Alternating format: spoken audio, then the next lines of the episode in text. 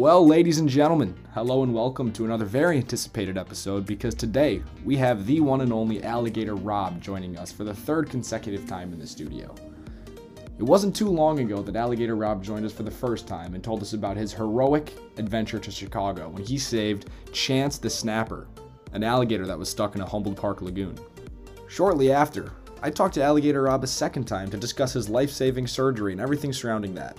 And now, Alligator Robb joins us for one final podcast to teach us about everything that he's up to down south and everything about his new organization.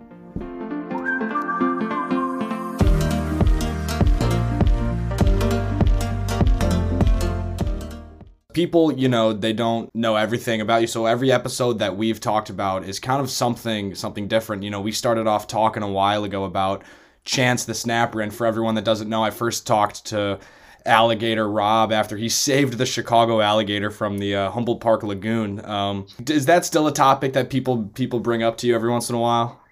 Uh, all the time. Yeah, I still get people that pretty much call me. Right. Not I would uh, not every day like it used to be. Probably a couple times a week, asking how he is, what's going on. He comes up in discussion often. Uh, I have people that'll stop me and ask about it. If I do an educational program somewhere, I always mention it, and uh, most people know the story even down here. So it's uh, it's been a, a lot of a lot of blessings behind that for sure. That is great. Have you been back to Chicago recently, or was that the last time you've been you were here? No, I've made more than two dozen trips up there since that. Oh wow! I go up there do uh, fundraising events for a lot of different people. You know, people will say, "Hey, Frank, can you be here for this?" I'm like, "You guys were there for me. Why wouldn't I be there? Of course, I'm going to be there for you." Like, yeah, let me know when you want me there. I'll be there. So yeah, I, I it's I feel like it's my responsibility um, to give back whenever I possibly can. You know, we've talked about this before. Right. I'm not a, I'm not a rich guy, but I'm I'm blessed in so many other ways, and one of those ways, you know, since all that and really from the work I've done for years is is notoriety. And if I can use that to be a blessing to others, um, I believe that is what it's all about. So I try to I try to give back as much as I possibly can of my time and my energy and spend it on good things.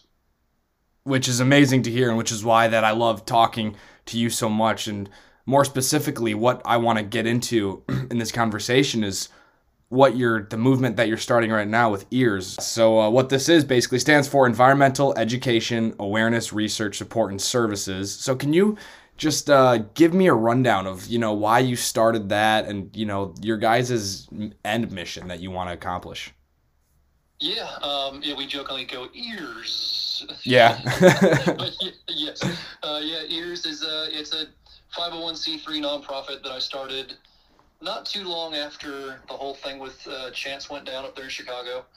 Um, wanted to find a way to kind of just like you know with everything else I do, kind of fun, focus all my energy and and stuff and all my research in one place. And through this, we do our educational outreach and programs. Like I just did. Uh, what a safety program for Blue Origin last week. You know, went out there one of their pads because again, I live right next to the Kennedy Space Center.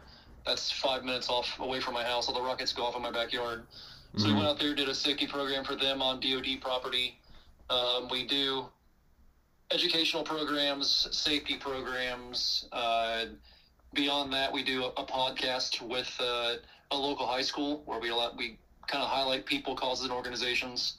Now, you mentioned earlier about crocodilians being beneficial to the human health. So, can you just give me some examples of why this is?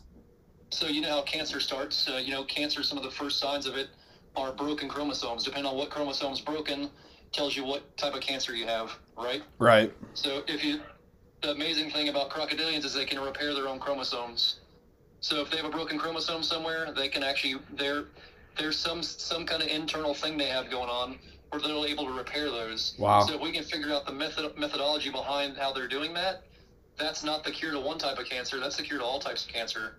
And uh, it's some it's some pretty heavy heavy heavy in science. Uh, you know, people always hear that I catch alligators and stuff, and they don't see the other side of that spectrum where I have a biomedical degree, and you know, it's my my uh, my world's focused around that kind of stuff. So it's a little bit different. Right. Yeah, and I mean, I was unaware of that too. So I think you know more people should take into the consideration that you're not just doing this with crocodiles because you know you love to do it, which is one of the reasons. But you know you're saying you're here saying that they have some crazy functions within themselves that can help society in multiple ways, which is which is pretty crazy to hear. So yeah, it's not help. This this research we're doing is not to help any specific one group of people. This is helping everybody. Right. It's very unique. You know, a lot of people when they're doing research or they're doing uh, looking at a nonprofit for a certain reason, they're helping a specific group of people or a specific cause. This not only is it a, it's a specific cause in a way, I guess, but this is helping everybody. This is not something that's uh, that's solely based at one group. This is a, across the broad spectrum of all of us. That's great. And the future of EEARSS, you know, if you had to if you had to pick one thing that you really want to accomplish in the near future, what is that going to be for you guys? Well, that's a great question. I'm hoping, you know, that we can get this uh, this this study we have here on the Space Coast that we're just fixing to start off uh, uh, with a, a, whole different level of it. It's going to be a, a five year study. I'm hoping we can get the funding to keep all this going and keep all this vitally needed research uh, just moving along. Uh, you know, I'm just I'm blessed with uh, with good health, and uh, I owe that to a lot of people, a lot of things, and I just want to keep pouring my energy into about just keeping this just keeping this moving along. Right, which is very important too, because you know, going on to your podcast, not only what you're doing with crocodiles and other animals, but your guys' podcast is also spreading so much positive information. I just took a listen to one of your uh, most recent episodes with uh, Mira Mud, and I really, I really loved that that whole episode. It was it was super fun. But one of the things that I wanted to point out was you guys talked a lot about talked about the importance of doing what you love. And while the episode was super fun and entertaining, it, it, it really meant a lot to to the listeners, especially from your guys' conversation, of the importance of doing what you love. And I think that can relate to a lot of people, especially you starting up with EEARSS and using that to, you know, help everybody but but themselves. Yeah, we, we have a you know we, we're blessed to have some interns that have been coming and going with us, and that's one of the main things I preach to them. You know, kids that are coming in, uh, kids that are in college. You know, I say kids, younger adults that are right. in college. It's a it's a very important thing to really focus your energy uh, on something that you you really have a passion about. Man, you can't be thinking about what's going to get you rich or what's going to get you famous or anything else. That's no, that stuff matters.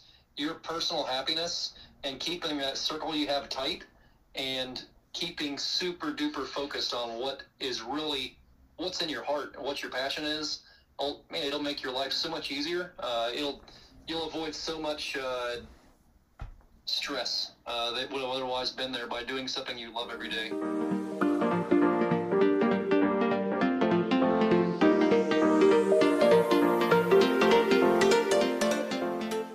Well, I would like to give a big thank you to Alligator Robb for joining us once again.